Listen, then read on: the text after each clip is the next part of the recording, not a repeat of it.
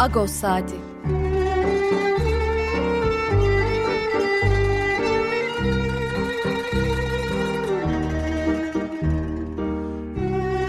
Haftalık Agos gazetesinin penceresinden Türkiye ve Dünya gündemi.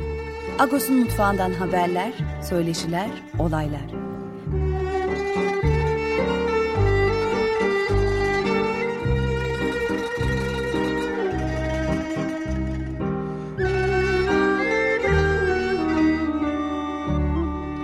Radyo Agos.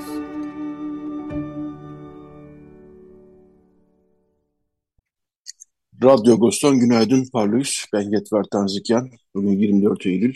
Yeni bir Radyo Agos'la karşınızdayız. Herkese iyi bir hafta sonu diliyoruz. Hangi şarkıyla başladık? Mohsen Namju. Ey Sareban dedi. Yani kervancı. Ee, şöyle dedi. Ey kervancı, ey kervan. Leyla'mı nereye götürüyorsun?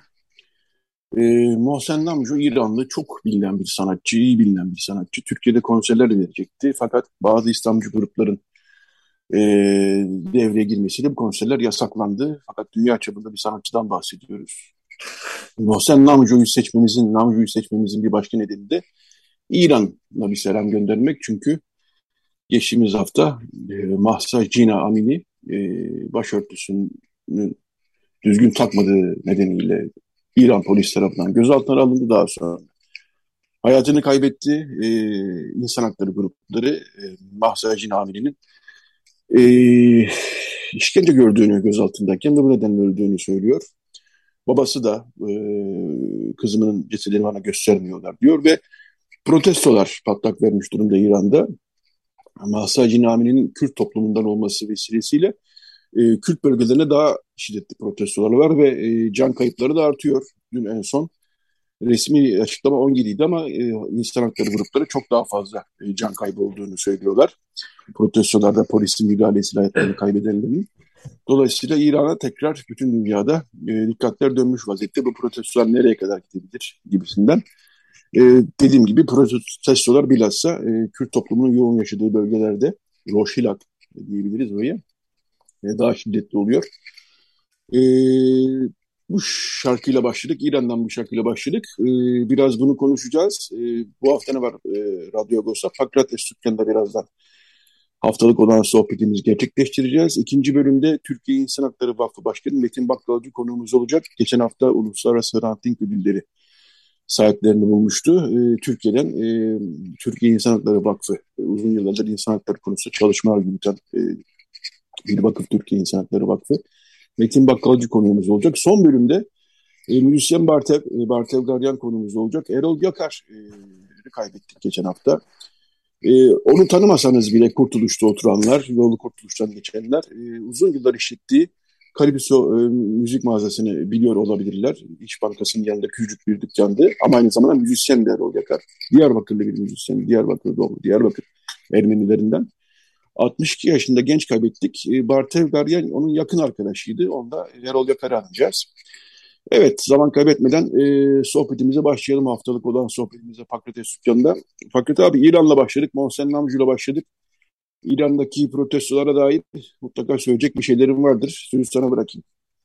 Ee, tabii ki söyleyeceğim bir şey var. Yani bu e, Molla rejiminin e, başörtüsü takıntısı e, artık tahammül edilemez bir hale geldi ve e, çok da anlamlı protestolar var bunlara karşı. Kadınların saçlarını kesmeleri, saç yoksa suç yok e, gibi sloganlar üretmeleri çok anlamlı, e, radikal tepkiler. E, bunlar çok anlamlı fakat e, benim dikkatimi çeken başka bir şey var. Özellikle de Türkiye'de bu konu kadın hakları çevrelerinde tartışılırken e, hatırlanan bir diğer kadın e, Anush Hapetyan. Anush Hapetyan bu e, 13-14 e, Eylül'de e, Azeri saldırısı esnasında e, öldürülen dört Ermenistan kadın askerinden biriydi ve ağır işkenceyle öldürüldü. Hem tecavüze uğradı e, hem ayakları kesildi, parmakları kesildi. E, bu yüzden de e, önemsiyorum bunu.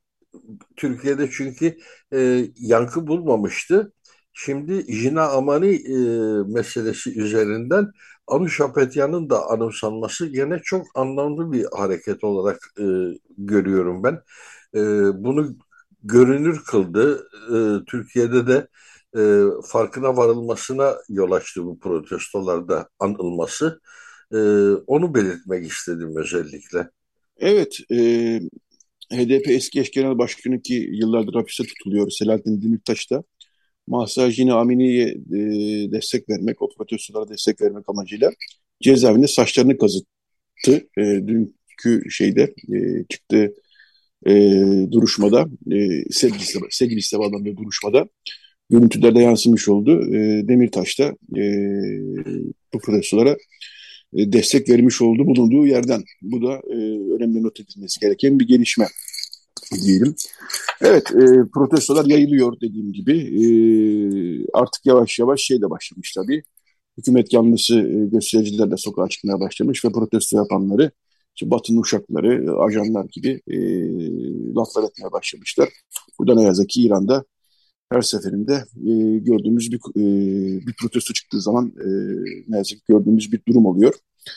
E, Ermenistan e, demiştim bu hafta e, da önemli gelişmeler oldu. E, Ermenistan Başbakanı Paşinyan e, Birleşmiş Milletler Genel Kurulu toplantılarına katıldı. Orada bir konuşma yaptı. E, konuşma da önemliydi. E, bu haftaki Ağustos yok ama e, internet sitemizde var çünkü Perşembe akşamı e, Türkiye saatiyle oldu bu konuşma. E, orada da e, hem sınıra uluslararası misyon e, gözlem gücü e, misyonu yerleştirilmesini talep etti. Aliyev'e seslendi. Barış Anlaşması diyorsunuz ama siz e, sınırlara e, riayet etmiyorsunuz. Uluslararası sınırlara riayet etmiyorsunuz. Hangi harita sizin hoşunuza gider? Onu söyleyeyim bari gibisinden bir e, çıkışta bulundu ve Azerbaycan'ın saldırılarının devam edebileceği yönünde Birleşmiş Milletleri uyardı. Eş zamanda başka bir gelişme ise e, Ermenistan e, Dışişleri Bakanlığı bir Paşinyan Erdoğan görüşmesi ihtimalini dışlamadılar. Çünkü Erdoğan geçen hafta içinde şöyle bir e, açıklama yapmış. Avrupa Siyasi Topluluğu e, toplantısı olacakmış Prag'da. Orada e, Paşinyan'la görüşebiliriz e, demiş. E, Ermenistan Dışişleri Bakanlığı Sözcüsü de evet böyle bir ihtimal söz konusu henüz teyit edilmedi. Teyit edilirse paylaşacağız e, demiş. E, dolayısıyla çift taraflı böyle bir gelişmeler var. E, bunlarla ilgili de e, seninle mutlaka ekleyeceğim bir şeyler vardır Fatma Hanım. Evet, Paşinyan aslında çok zor günler e, geçiriyor. Yeniden bir daha bu İran saldırısından sonra, e, bu Azerbaycan saldırısından sonra da. Çünkü Azerbaycan'ın her saldırısı Ermenistan içinde Paşinyan aleyhtarı hareketin bir kez daha dalgalanmasına yol açıyor. Bu sefer de öyle oldu. Geçtiğimiz gün 21 Eylül yani e, bugün 24 Eylül dedik ya 21 Eylül Ermenistan'ın bağımsızlık günüydü. E, bu bağımsızlık günü 2-3 yıldır kutlanamıyor. Kutlanacak ortam yok çünkü.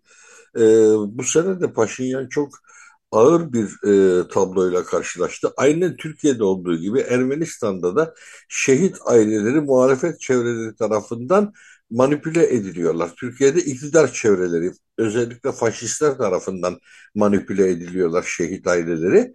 Ee, Ermenistan'da da aynı şeyi görüyoruz. Bu sefer Paşinyan karşıtı muhalefet tarafından manipüle ediliyorlar. Nitekim Paşinyan 21 Eylül günü sabah saatlerinde e, Yarapılır şehitliğini ziyaret edecekti. E, bunlar gün öncesinden ailelerin orada toplanmasını sağladılar. Paşinyan'ın gelmesini engellemek üzere. E, Paşinyan oraya gelecek, tek başına da gelmeyecek tabii. E, hükümet ricaliyle gelecek. Dolayısıyla çok nahoş bir e, manzara oluşacak. Bu nahoş manzarayı gidermek için daha nahoş tedbirlere başvurmak zorunda kalınabilirdi. Polisler nitekim e, kimi aileleri oradan yaka paça uzaklaştırmak zorunda kaldılar. Tam da istenen tablo oluştu böylece de. Vay şehit ailelerine bu muamele yapılıyor teranesi yükseltildi.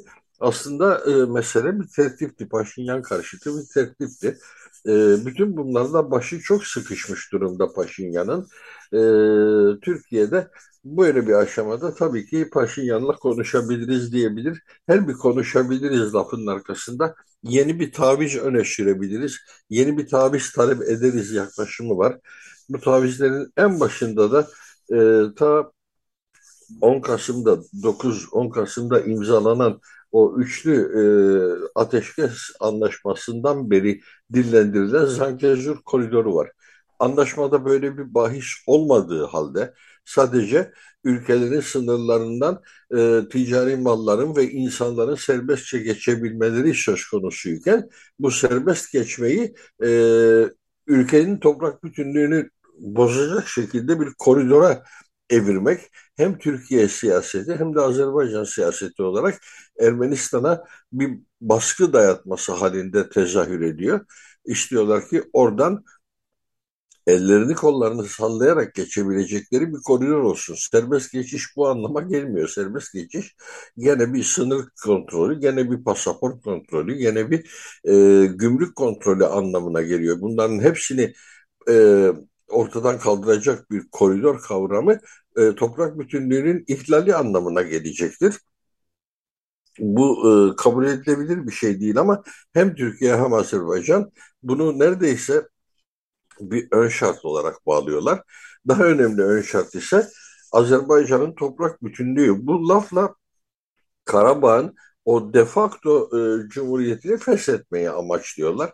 E, Karabağ'da o de facto cumhuriyet tarih boyunca orada duruyordu oysa ki. Yani Sovyet öncesinde de Sovyet yönetimi boyunca da ve Sovyetler Birliği'nden sonra da bugüne kadar da duruyor. Bugüne kadar da orada de facto otonom bir cumhuriyet var. Aynen Nahçıvan Cumhuriyeti gibi. Nahçıvan evet Azerbaycan'a bağlı bir bölge ama unutmayalım ki özel bir cumhuriyet. Unutmayalım ki yerel yönetimi var ve e, aynen bu örneği her defasında verme ihtiyacı duyuyorum. E, Güney Ossetya veya Abhazya veya Acarya gibi veya Rusya Federasyonu'na dönecek olursak Kabartay Balkar Cumhuriyeti gibi, e, Çeçenya gibi, Dağıstan gibi, Yakutistan gibi e, Karabağ'da özel cumhuriyet statüsünde bir bölgeydi. Tarih boyunca böyleydi. E, bugün işte bunu ortadan kaldırmanın adına Azerbaycan'ın toprak bütünlüğü deniyor. Evet, bu gelişmelere daha çok ilgileneceğiz. Ee, Ermenistan'a durum hala gergin. Ee, savaşın üzerinden yani Azerbaycan'ın saldırısının üzerinden aşağı yukarı 10 gün geçmiş olmakla beraber e, can kayıpları da en son 200'ü aşkın Ermenistan'dan 70'i aşkın da Azerbaycan'dan kayıp vardı. Yani 300 genç e, bu sefer hayatını kaybetti son e, gelişmelerde. E, çok kısaca e, bu haftaki manşetimize de değineceğim. Bu haftaki manşetimiz detaylı çünkü aslında gazetede e, bulabilirsiniz. E, Ortaköy Vakfı üzerinden bir gerilim e, hala sürüyor. E, Ortaköy Vakfı'nın seçimlere e, giderken e, ki e, verdiği liste 800 kişilik dar liste sonrasında e, Ervap Başkanı Şirinoğlu Patrik Maşal'dan sert tepki gösterilmişleri bölgesel esaslara göre seçim olacak bölgesel liste verilmesi lazım demişlerdi. En sonunda geçen hafta e, bir değişiklik oldu Azınlık Vakıfları Seçim Yönetmeliğinde ve buna uygun bir e, revizyon yapıldı yönetmelikte. Yani bölgesel e, seçmen listesi verilecek gibisinden. Fakat başka bir şey de oldu. 15'ten az e, vakfı olan toplumlar ancak il genelinde seçim yapabilir dendi. Bu biraz da Rum toplumunu e, zorlayacak bir şey. E, çünkü Rum toplumunun 15'ten fazla vakfı var fakat il genelinde seçim yapmak istiyorlar. Çünkü nüfusları çok az. E, Rum toplumu sıkıntıda bu anlamda. Keza e, Ermeni toplumundan Tıbravanket, Tonagan, e, Karagözcan ve Kalfen de il genelinde seçim yapmak istiyorlar. Çünkü onlara da dört ulusal kurum, aslında beş ulusal kurum Yedikule ile birlikte ama Yedikule il genelinde seçim yapmak istemiyor. Şimdilik dört ulusal kurum bunun içindeler ve dört ulusal kurum geleneksel olarak il genelinde seçim yapmış. E, Vakıf yönetim kurullarını böyle seçmiş. Onların da bir anlamda önü kesilmiş ol gibi oldu ama onlar temaslarımızı sürdürüyoruz diyor tabii Levent Bilhassa. Onların da bugün bir divan toplantısı var. Onun sonrasında bir açıklama yapacaklar tahmin ediyorum. Fakat Ortaköy Vakfı e, ile ilgili e, Patrik Maşalyan ve Ervap Başkanı Şirindoğlu'nun istediği olmuş gibiyken bu sefer e, Şirindoğlu ve Maşalyan arasında bir e, gerilim patlak verdi. E, bunun detayları gazetede var. Çok e, uzun uzadıya e, burada detaylara girmeyelim çünkü açıklamalar yapıldı, sert açıklamalar yapıldı. Bence kırıcı açıklamalar da yapıldı.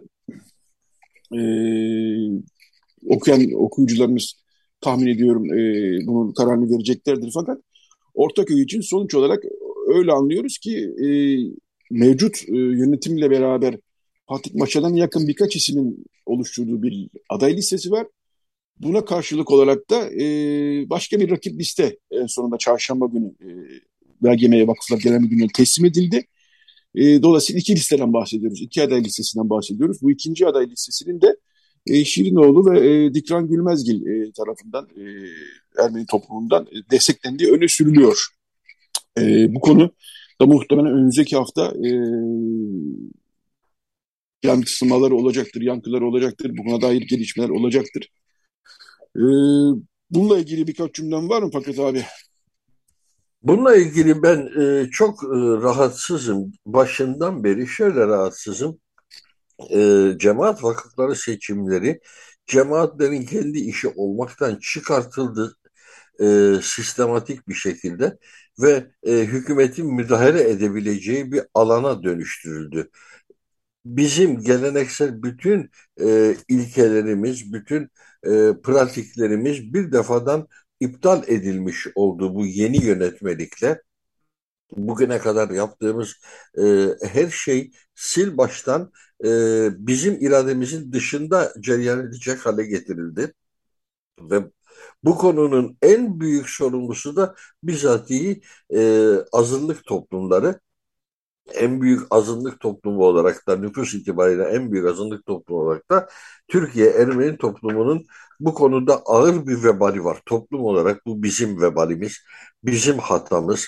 Ee, biz kapalı kapılar arkasında e, böyle bir süreç hazırlanmasına vesile olduk, duyarsız kaldık tepki göstermedik. Gereken tepkileri zamanında göstermedik ve bu sonucu yarattık. Şu anda Ortaköy üzerinden yürütülen çatışmanın arka planında e, Patrik kendisine yakın hissettiği kimi adamlarla mevcut yönetim arasında bir e, konsensüs oluşturmaya çalışıyor.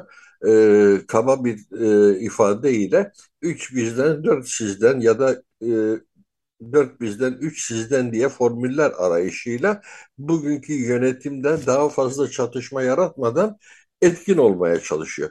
Buna karşı Şirinoğlu cephesi ise daha radikal bir şekilde bu yönetim gitsin artık buradan kimse kalmasın. Onun yerine biz alternatif bir yönetim kurulu tasarlayalım. Onlar e, yönetime gelsin Ortaköy'de diyorlar. Ortaköy üzerinde bu kadar kıyamet koparılmasının sebebi Ortaköy Vakfı'nın son yıllarda özellikle vakıf gelirlerini yükseltecek e, girişimlerde bulunmuş olması. Bu da herkesin gözüne batıyor. İşte buradaki ahlaki çöküntü tam da buradan görünüyor. Yani bu toplumun e, 35-37 tane vakfı var Bunlar arasında geliri olan vakıflar üzerinde kıyamet kopuyor. Öbür vakıflara kimsenin ne aday olmaya hevesi var ne yönetime gelmeye hevesi var. Çünkü orada e, bir yük altına girmiş olacaksınız. Burada ise e, belli bir servetin kontrolünü ele geçireceksiniz. O servetin kontrolünü ele geçirmek için insanlar büyük bir rekabet içerisindeler. Bu e, gerçekten de durumumuzun ne kadar e, aşağılık bir görüntü sergilediğini e, göstermesi açısından ibretlik bir durum. Evet biraz sert ifadeler kullanıyorum farkındayım ama e, tablo gayet de net bir şekilde burada. Para neredeyse, rant neredeyse oraya üşüşenler çoğalıyor. Oraya üzerinden koparılan kavgalar büyüyor. E, buna karşılık e, iddiası olmayan ancak kendi yağıyla kavrulan hatta kendi yağıyla bile kavrulma imkanı olmayan e, vakıflara ise herhangi bir ilgi yok. Orada kim var, kim yok, ne oluyor, ne bitiyor kimsenin gündeminde değil, umurunda değil. Bunun üzerinden Şirinoğlu cephesi iktidarını pekiştirmeye e, çalışıyor.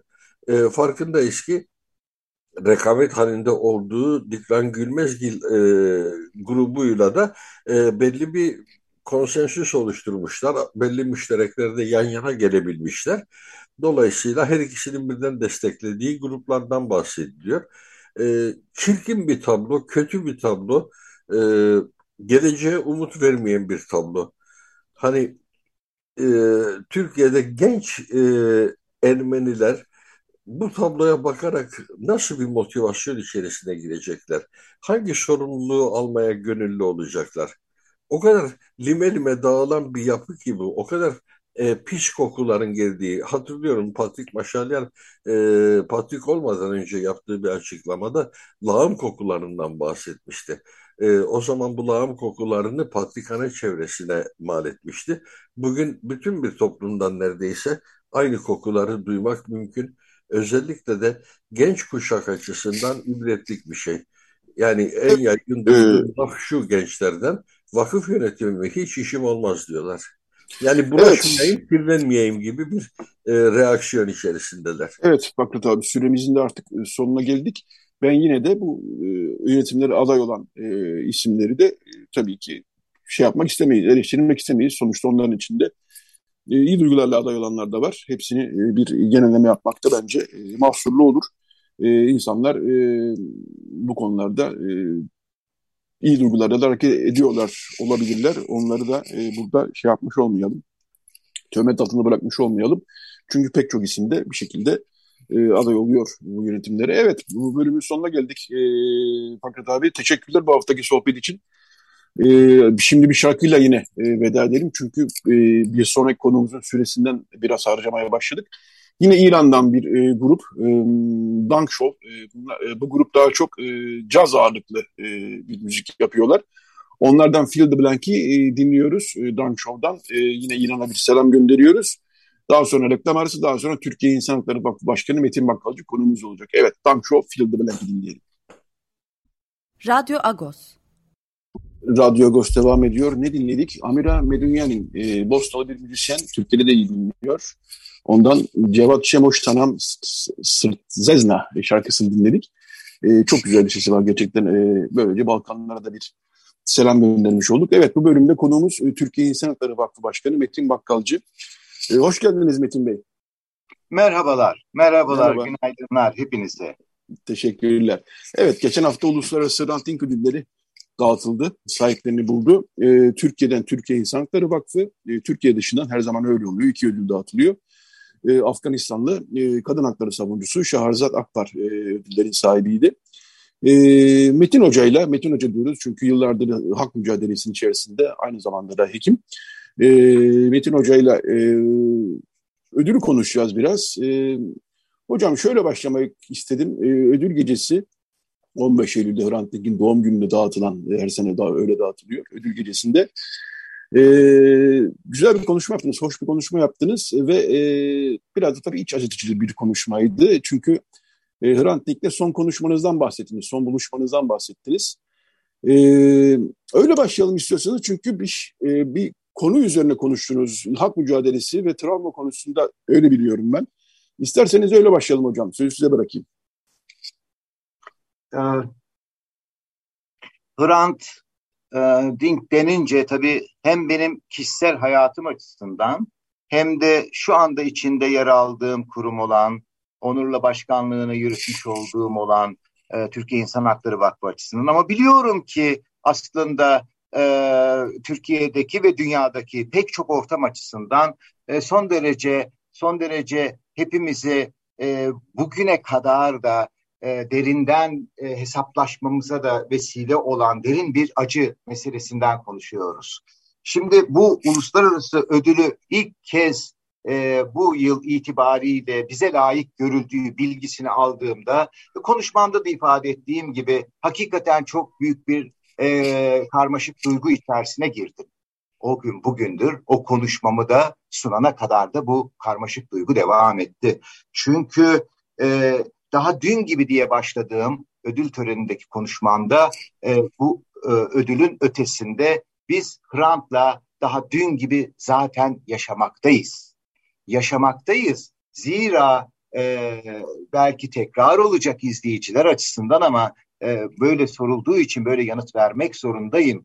Bir e, 18 Ocak 2007 Perşembe akşamı işte İstanbul'da orada sözünü ettiğim gibi o zamanki adı Hacı Baba olan İstiklal Caddesi'ndeki lokantada o dönemin işte başkanımız olan sevgili Yavuz abi ve eşi Rezan abla ve bugün itibariyle genel sekreterimiz olan sevgili Coşkun ve ben sevgili Hrant'la ortak bir takım çalışmalar için planlanmış bir e, aslında bir buluşmayı gerçekleştirmiştik. Çok heyecanlıydık gerçekten. Müthiş.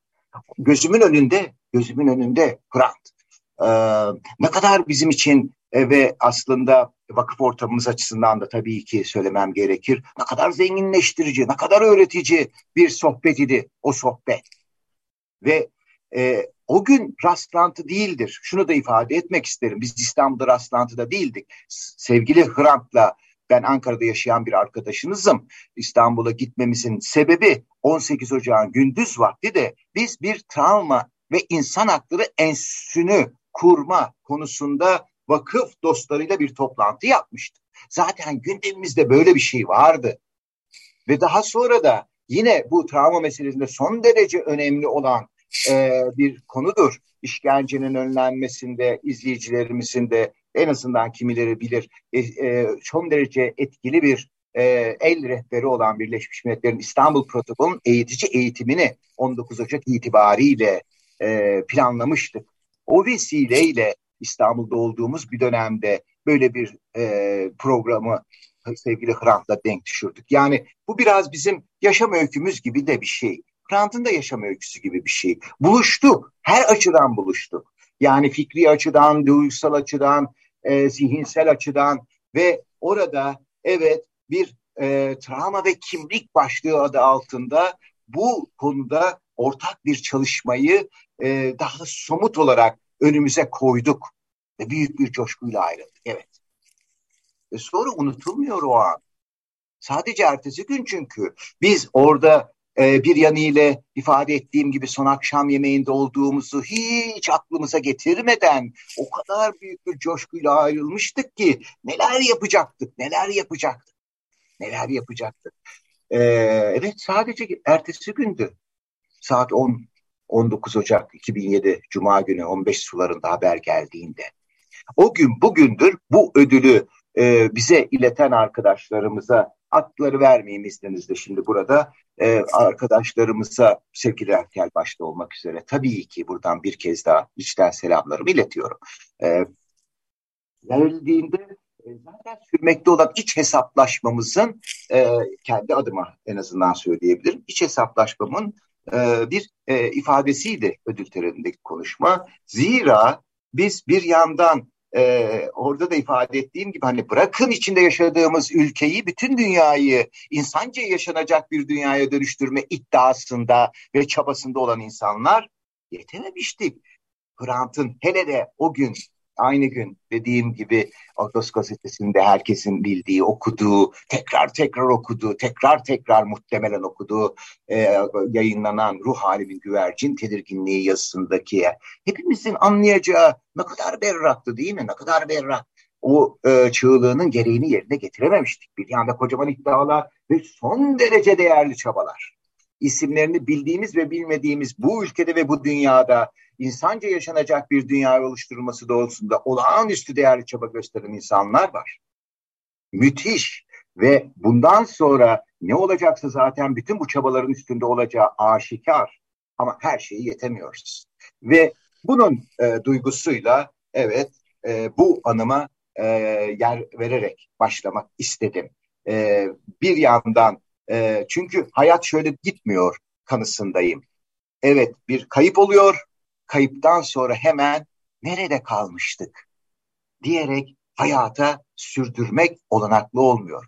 Ama öte yandan da öte yandan da bir şekilde geçmişin geçmişte kalması, geleceğin tekrar gelebilmesi ve bugünü yaşayarak geleceği kurgulayabilmemiz açısından da e, doğal olarak yaşamda o boyutuyla sürüyor. Bu boyutuyla sürmesi demek geçmişi unutmak, nerede kalmıştık diyerek deyim yerindeyse bir, e, bir şeyleri sıfırlayarak yürümek anlamında değil. Bütün bunlar arasında hiç kuşkusuz bir defa a, a, hani çalışma alanımızda olduğu için söylemek istiyorum. E, kaybedenler bir daha geri gelmeyecekler. Kaybedenlerin yakınları ve bütün aslında toplum olarak o kaybı yaşayacağız. Ama neticede bu bir yanıyla, bir yanıyla aslında bir yaz sürecinin tamamlanması her düzeyde gerekiyor. Şimdi bu yaz sürecinin tamamlanabilmesi pek çok unsura bağlı şeyler. Hadi tamamladım deyip olmuyor. Bir defa hakikatin ortaya çıkması çok önemli. Adalet duygusu çok önemli. Adalet duygusu salt bir mahkeme süreçlerinin salonları değil oradaki çıkan bir takım kararlar değil, toplumun vicdanında bir adalet duygusunun tesis edilmesi çok önemli. Ve bütün bunların sonunda bir takım yaraların sarılması, onarılması e, son derece önemli. Ve dahası bu acıların e, insan ile gerçekleşen acıları kastediyorum burada. Bir daha tekrarlanmamasını sağlayacak ortamın yaratılması çok önemli. Bizim de vakfımızın çalışma alanının merkezinde zaten bu yatıyor e, işkence görenlerin e, tedavi ve rehabilitasyonlarını katkı sağlamak, önle, işkencenin önlenmesini, bu alandaki birikimimize dayalı ağır, ciddi insan hakları ihlallerinin önlenmesini ve buna dayalı olarak aslında sonuç olarak bizim kurumlar gibi kurumlara ihtiyacın kalmadığı bir dünya tahayyülümüz var bizim ve esas amacımız bizim gibi kurumlara ihtiyacın olmadığı böyle bir dünya yaratarak vakfımızın kurumumuzu sonlandırmak. Amacımız bu. Ee, ben e, izninizle sizin de tabii karşılıklı olması açısından burada bir virgül evet. koymayı tercih tabii, ederim. Ben de tam şunu soracaktım. Ee, yine ödül gecesi e, çok e, önemli bir benzetme. E, daha doğrusu vakfın ilk genel başkanı Yavuz Öne'nin bir sözünü hatırlattınız. Ateş düştüğü yeri yakar, biz ateşin düştüğü yerde olacağız e, demiş Yavuz Önem. Bu gerçekten de Türkiye'de hak mücadelesinin, insan hakları mücadelesinin herhalde özetleyen bir cümle olsa gerek. Siz de hala ateşin düştüğü yerdeyiz ve olmaya da devam edeceğiz dediniz. Ee, çok kısaca alacağım. Ee, nasıl bir ihtiyaçtan kuruldu? Yani biliyoruz nasıl bir ihtiyaçtan kuruldu ama nasıl bir süreç içerisinde kuruldu Türkiye İnsan Hakları Vakfı? Ve dediğim gibi hala ateşin düştüğü yerde olmaya devam ediyorsunuz. Kolay da değil bu iş. Nasıl devam ediyor diye e, ben tekrar sözü size bırakayım. Ee, izninizle deminki cümleye de şöyle devam etmek isterim. İnsan hakları tarihi bir anlamda bu şiddet ve baskı pratiklerinin tarihi yani ihlal deneyimlerine karşı yürütülen mücadele hak kavramının farkına varılmasına yol açıyor ve mücadele içinde bu haklar tarifleniyor ve evrensel değerlere dönüşüyorlar.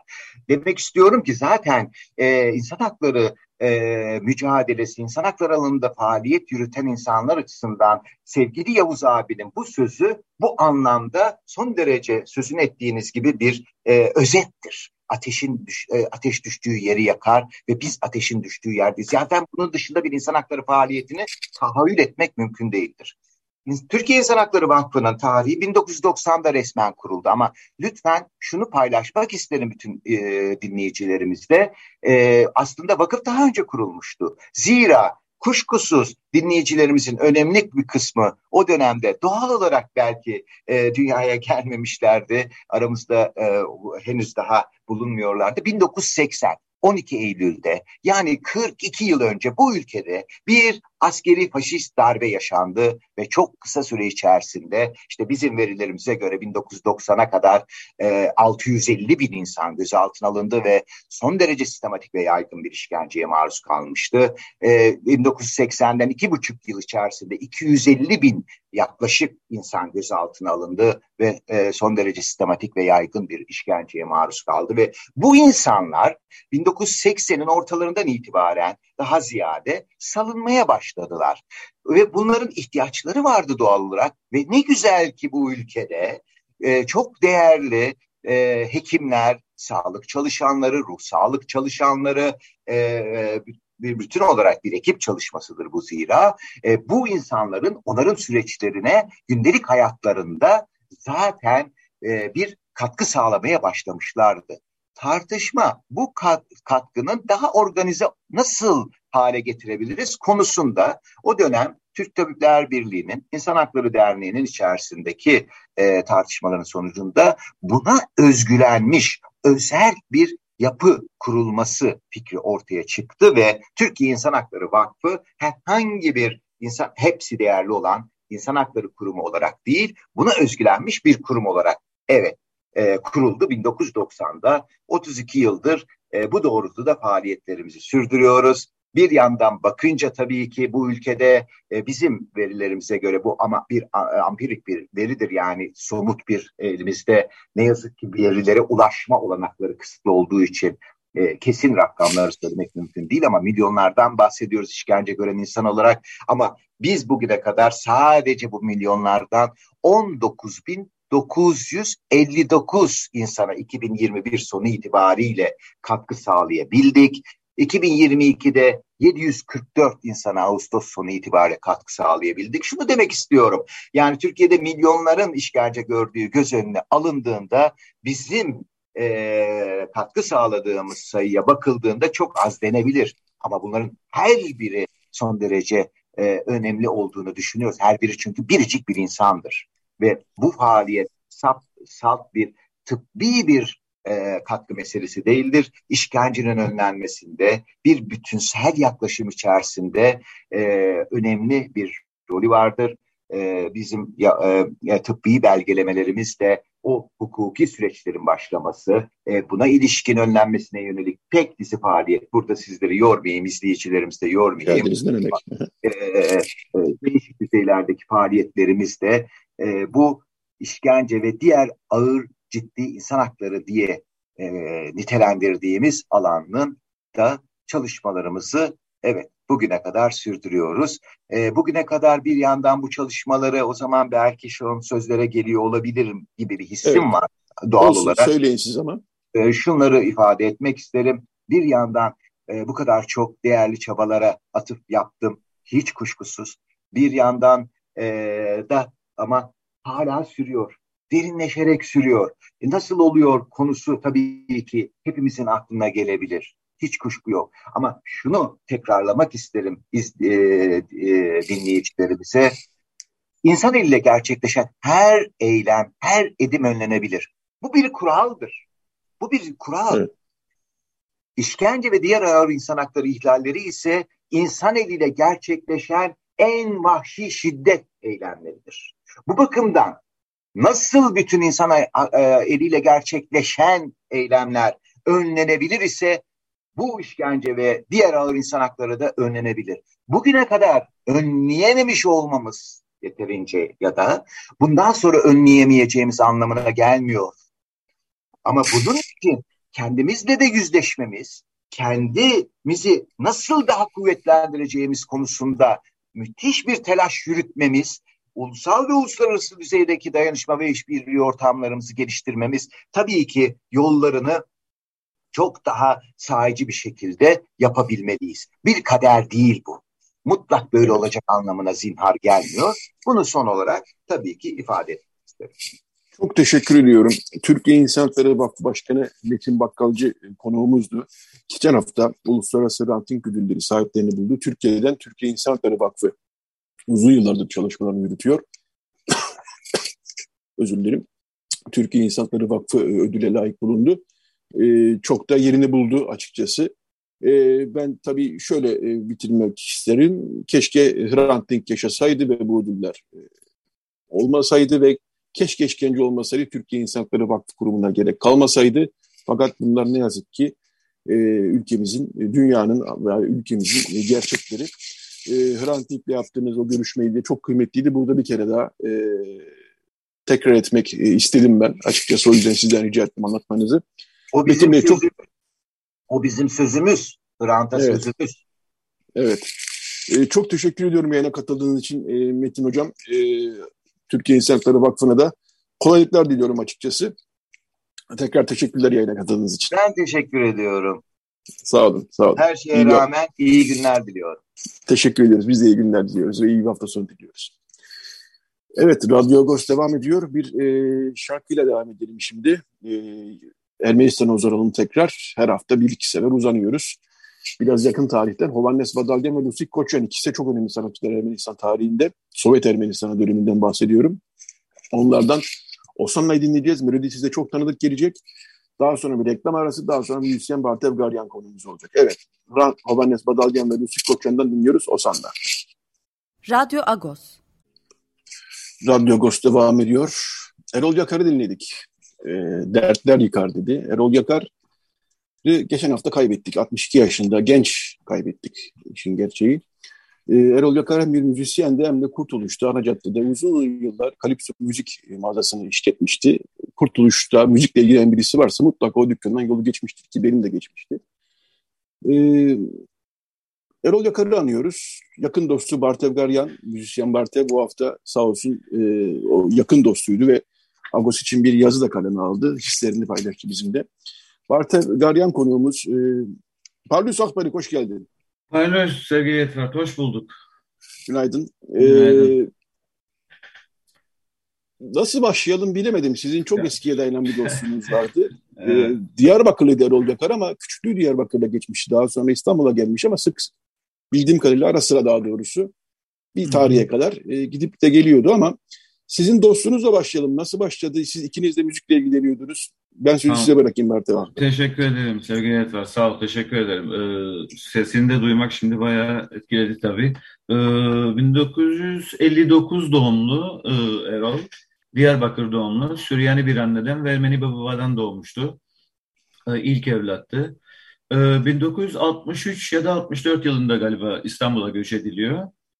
Hatırladıklarım bunlar. Annesi e, önce e, aile önce Aksaray'a yerleşiyor. Ondan sonra Feriköy Kurtuluş'a geliyorlar. Ve annesi hemen e, Feriköy Merhametçiyan Okulu'na yazdırmıştı Erol'u. E, bizim dostluğumuzda start verişimiz tam da o yıllar. Ne kadar dostluk olunabilirse tabii. Neredeyse diyebilirim ki Manga e, ilkokul ana sınıftan bazen şubeler değişik olsa da e, hep arkadaş olarak kalmıştık. Şubeler, şube yeni jenerasyona yabancı gelebilir bu. Eskiden okul, okullarımız çok kalabalıktı ve üç şube vardı neredeyse her bir sınıfın. Şimdi öyle değil sanıyorum. E, evet. bazen ayrı şubelerde okurduk ama e, dostluğumuz hep bakiydi. Bu bayağı bir yıllar yürüdü sevgili Yetvart. E, e, neredeyse müzik yıllarımızın başladığı tarihe kadar yürüdü. 1960, 1976, 1977. O baterist olarak başladı hayatına, e, müzik hayatına. Ben gitar dersleriyle başlamıştım.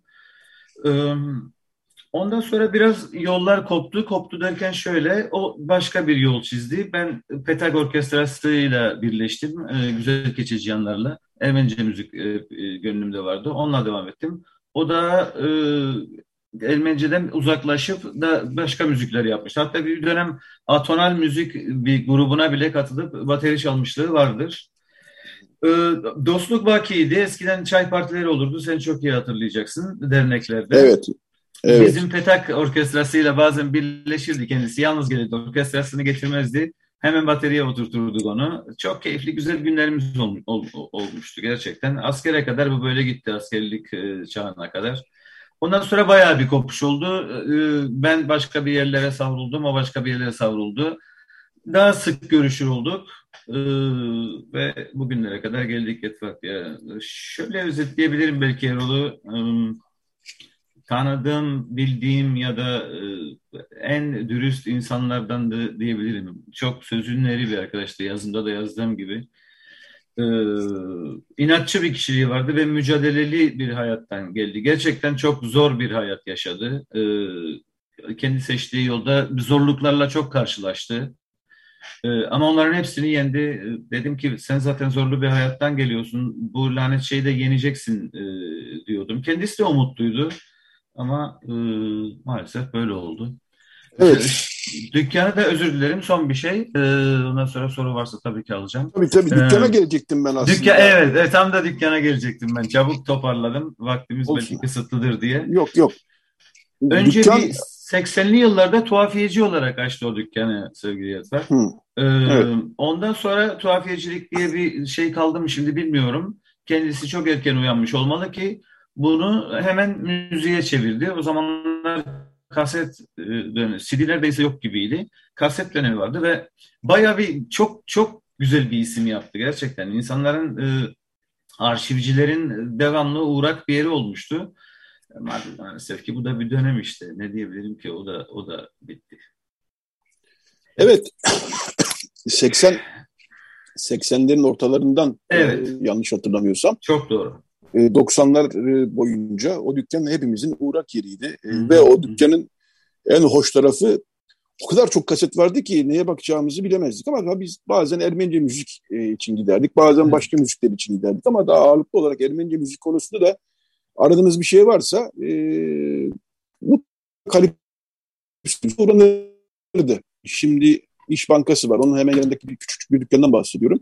E, siz o dükkandaki e, müzik arşivinden faydalanır mıydınız? Kurardınız değil mi dükkana sık sık?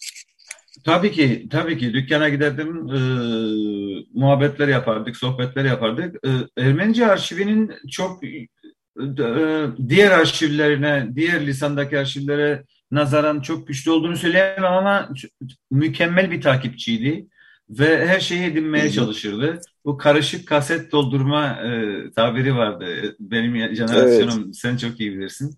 Onlar onları Kesinlikle. doldurup e, sipariş üzerine çok çok güçlü bir arşiv vardı gerçekten. Ermenice konusunda fazla bir şey söyleyemeyeceğim. Hatırlamıyorum neredeyse. Çünkü ne, 20 yılı aştı artık olaylar. E, şu bahsettiğimiz konular. E, ama gerçekten kendisi zaten arşivci yani inanılmaz arşivciydi. Top oyuna mesela çok iyi futbolcu olduğu söylenirdi. Ben futbolla ilgili olmadığı için bilmiyorum. Enteresan arşivler yani her şeyi dokümanteri haline getirebilir bir nitelikte bir insandı. Yani bir gol atılmış mesela, bir maç yapmışlar. Seven Spor diye bu arada bir takım futbol takımı kurmuştu. Ee, belki hatırlarsın sen bilmiyorum. Evet, evet. evet. Onda işte 16. dakikada Kokor bir gol atmış. Hadi akşam gelinir. O bütün arşiv ve cetvelle yazardı. Bütün yazılarını cetvelle yazardı. Hadi o 16. dakikada Kokor gol attı ama hatalı bir işte penaltı olmuştu. Ya inan o, o şu anda eğer ailesi dinliyorsa bilmiyorum yanlış da anlamazsa ben cesaretimi toplayıp söyleyemedim. Bu da buradan bir çağrı gibi bir şey olsun Yetvat izin verirsen eğer. Tabii ki. Tabii ee, ki. Orada e, kendisi yalnız yaşıyordu. Hiç evlenmedi. E, o, o arşivi edinmek çok isterim. O arşivi eğer ailede e, devam ettirecek değerini bilmeyecek demeyeyim. Çok e, haddini aşmış bir şey o tanımlama olur ama eğer o arşivi e, bir kenara sal, savrulacaksa veya atılacaksa ben o arşivi arşive talep olduğumda buradan bildirmek isterim. Ben cesaretimi toplayıp cenaze günü böyle bir şey söylemek istemedim. Çok ayıp kaçar diye. Ee, şimdi kendilerine de nasıl ulaşırım bilmiyorum. Tamamen ailesiyle neredeyse kopuğum artık. Zaten uzun yıllar kopuktuk. Ee, bu da böyle bir şey olsun. Ee, nereden geldik buraya bilmiyorum ama. Evet olsun. ee, biraz. Olsun. Ee, şunu da hatırlatayım. Ee, ilk albümünü e, yanlış bilmiyorsan eğer 2014'te e, yayınladı. Can Dikranagert. E, Can Dikranagert. Evet. evet. Can Diyarbakır yani albümü yayınladı ve o albüm yayınlanmasından sonra Agos'a bir röportaj vermişti ve e, Brandt ile e, sohbetlerinden e, bahsediyor. Hem de aslında Diyarbakır'da e, çektikleri sıkıntılardan e, biraz bahsetmiş. Çünkü 60'lar bilhassa, e, ailece göç ettikleri 60'lar, 70'ler bilhassa e, Anadolu'nun birçok yerinde Hristiyanların, Ermenilerin biraz da Kıbrıs meselesinin de etkisiyle çok sıkıntı çektikleri dönemler. E, bunu biliyoruz. E, Magadiç Margosyan da e, rahmetli çok anlatırdı bize röportajlarda. Hele hele Diyarbakır'daki sıkıntıları. E, o da anlatmış. E, Diyarbakır'la bağ hiç kopmamış aslında bir taraftan ve e, ilerleyen yıllarda pek yolu düşmemiş ama küçükken veyahut da zaman zaman gittiği zamanlarda yaşadıkları sıkıntılar e, Hristiyanlar yönelik e,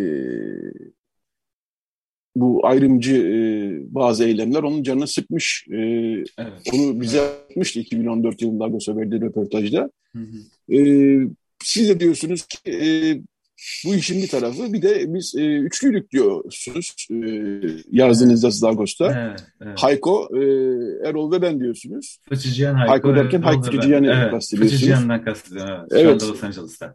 Evet. Onu da e, hatırlayalım. Ne yapıyor şimdi Hayko? E, e, Hayko da 80'li yılların ortasında neredeyse e, Amerika'ya göç etti. O hiç hiç gelmedi İstanbul'a. O yıllardan beri hiç gelmedi. E, ben işim davet edilirsem Amerika'ya, Los Angeles'a e, müzisyen olarak gittiğimde görüyorum. Tabii ki e, inanılmaz muhabbetler yapıyoruz. İyi kendisi. Gittiği dönemlerde müzisyenlik yaptı Edward. E, ama şimdi zaten elektrik mezunu kendisi e, elektronik mezunuydu galiba yanlış hatırlamıyorsam. Maçka sanatta okumuştu. Maçka teknikte okumuştu. E, şimdi kendi mesleğini yapıyor. Müzikten biraz kopuk diyebilirim. Dinleyici olarak sadece müzik var hayatında. E, daha çok e, hayatına elektrik, elektrik işleri yaparak e, sürdürüyor. Evet, evet. Sizin de müzik hikayeniz, onun da e, Erol Yakar'ın müzik hikayesi zaman zaman birleşti, zaman zaman ayrıldı ama hiç Çok ayrılmayan bir dostum. Kesinlikle. Ee, kesinlikle. Dediğim gibi genç bir e, kayıp oldu. 62 evet. 63, evet. E, günde 20 Eylül, e, 20 Eylül Salı günde, 63 demek daha evet, 20 Eylül Salı günde Feriköy'de e, Surp Bartanat Kilisesi'nde e, toprağa verdik. Evet. E, Valla ne diyelim, e, hep hatırlanmasını arzu ederim. Evet. Hepimizin hayatında öyle ya da böyle bir e, izi olmuştur. Kesinlikle. E, var mı son birkaç cümleniz? Var mı son birkaç cümleniz? Yok, e, teşekkür ederim bu arada e, beni bağladığınız için. E, ne demek? Eskileri ne anmak böyle e, bazı yeni jenerasyon dinliyorsa çok sıkılıyor olabilir ama eskiler e, başka bir dünyaydı ve biz etkileniyoruz. Herhalde kendileri de yaşlanınca ya da bizim yaşımıza gelince etkilenecekler. Fazla sıkmak istemiyorum dinleyicileri. Ee, Erol'a rahmet diliyorum. Ee, sen de defaten söylediğin gibi gerçekten erken bir veda oldu. Ama e, hayatta hiçbir şey siparişli olmuyor. Bu da yaşanacakmış, bu da olacakmış. Ee, ne diyelim, Allah rahmet eylesin, toprağa bol olsun. Evet, biz de katılıyoruz. Son birkaç cümle ben söyleyeyim. biz bunları böyle konuşurken e, o 80'leri 90'ları Tabii özlemle anlıyoruz. E, niye böyle anlıyoruz? Aslında 80'ler 90'lar e, Ermeni toplumunun, İstanbul Ermeni toplumunun bilhassa çok hareketli olduğu e, yıllardı. Evet. Müzik, evet. tiyatro, dernekler, çay partileri, e, yani şeyin olmadığı, e, sosyal mühitlerin bu kadar için içinde olmadığı, herkesin yüz yüze görüştüğü, yüz yüze buluştuğu e, ve e, mutlaka bir sanatsal ya da kültürel faaliyet içerisinde olduğu yıllardı. Ben de bazen böyle çok nostaljiye kapılıyorum, fark ediyorum.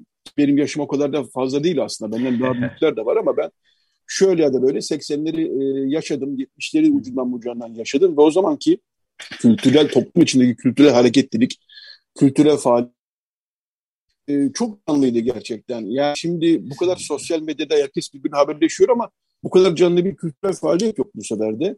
Çok. E, bu 80'lerin 90'ların kültürel faaliyeti üzerinde birkaç cümle alıp ondan sonra yeni kapatalım isterseniz. Ne dersiniz? Sizin ee, gözlemleriniz nasıl? E, bütün söylediklerine katılıyorum. E, bir kere dernek e, dernekçilik diye bir şey vardı. Şimdi hala var mı bilmiyorum. Gençler hala derneğe gider mi bilmiyorum. E, tiyatrolar olsun. Mesela en son düş geçen gün şunu düşündüm. Bir koro konserine ne zaman gittik mesela? AKM'ye giderdik işte Vartanans korosu, Musavaç korosu veya diğer Saatyan koroları olsun. Ne zaman en son bir koro konseri olduğunu hatırlayamadım. Gerçekten hatırlayamadım. Galiba Lusavaç en son gittiğim koro. Yani demek senin söylediklerine geleceğim neredeyse çok daha aktif, çok daha faal ki çok da güzel yıllar değildi aslında hatırlarsan Yetvar. 80'ler çok da güzel yıllar değil. Yıllar. Kesin, evet. evet, evet, evet. Özellikle bizim açımızdan çok da parlak yıllar değildi. Ama daha aktif, daha faaldik. Ee, belki de sosyal medya mı bozdu acaba? Neyse böyle şey antipatik cümleler de kurmak istemiyorum.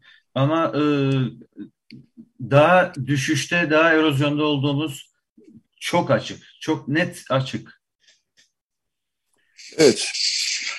İnşallah biraz daha toparlanırız. Ee, Bartev Garyan e, konuğumuzdu. Erol Yakar'ı andı. Müzisyen Erol Yakar. E, Kurtuluş'ta Kalipso Müzik mağazasını işletmişti uzun yıllar. E, ilk albümünde 2014 yılında Can Dikran'a geldi. Can Diyarbakır adıyla yayınlamıştı.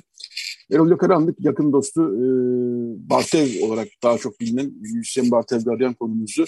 Çok teşekkürler Akbalik yayına katıldın. Çok teşekkür ederim. Çok da kaldım. Ben teşekkür ederim davet ettiğiniz için. Sağ, Sağ olun. olun. İyi bir, iyi bir hafta sonu diliyorum. Size de iyi yayınlar, iyi hafta sonları. Sağ olun, teşekkürler. Evet, böylece e, yavaş yavaş e, Radyo Agos'a sonuna geliyoruz. E, bu haftada hem Ermeni toplumundaki gelişmelere e, konu edindik, hem dünya, e, İran'dan başlayıp Türkiye'ye uzandık. Dünyadaki gelişmeleri konu edindik. Uluslararası Ranting ödülleri dağıtıldı e, uluslararası ranting ödüllerini e, Türkiye'den e, layık görülen Türkiye İnsan Hakları Vakfı'nın başkanı Metin Bakkalcı konuğumuzdu. Dolayısıyla e, Agos'un içeriğinde bu hafta tabii ki e, ilk bölümde bahsetmiştik. E, vakıf seçimlerine dair gelişmeler yer aldı. E, 12 Eylül Müzesi, Bellek Müzesi e, açıldı haberini vermiştik geçen hafta. Bu hafta kapsamlı bir röportajımız var. 12 Eylül darbesi sonrasındaki insan hakları ihlallerini mercek altına alan bellek müzesinin kurucularıyla Ermenistan'daki gelişmeler var. Ee, Ermeni okullarındaki öğrenci sayılarını bu hafta e, detaylı biçimde inceledik. Ermeni okullarında e, toplam öğrenci sayısında yeni yönetim yılı başladı. Küçük bir düşüş var. 100 kişilik aşağı yukarı bir düşüş var ki bu düşüş e, gerçekten sık sık konu edindiğimiz, öğrenci sayısındaki düşüş sık sık konu edindiğimiz bir konu. Ona da dikkat çektik diyoruz ve artık bir şarkıyla veda edelim diyoruz. Bartev az evvel konuğumuzdu. E, Bartev Garyan'la Sibil Pektorosoğlu'nun e, ortak bir şarkısıyla kapatacağız. E, Veli de Ande Gitz e, yardımcı oldu bize. Evet, Bartev Garyan ve Sibil Pektorosoğlu söylüyor. Aşktan Ser. E, Radyo Gosan haftalık bu kadar. Haftaya yeni bir Radyo Gosan buluşmak üzere diyoruz. Herkese bir hafta sonu diliyoruz.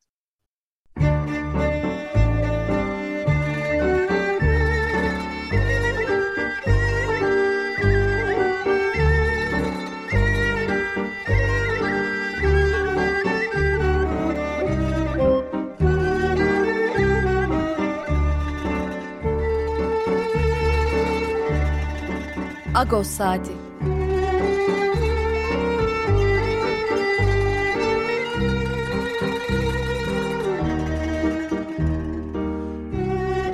Haftalık Agos gazetesinin penceresinden Türkiye ve dünya gündemi. Agos'un mutfağından haberler, söyleşiler, olaylar.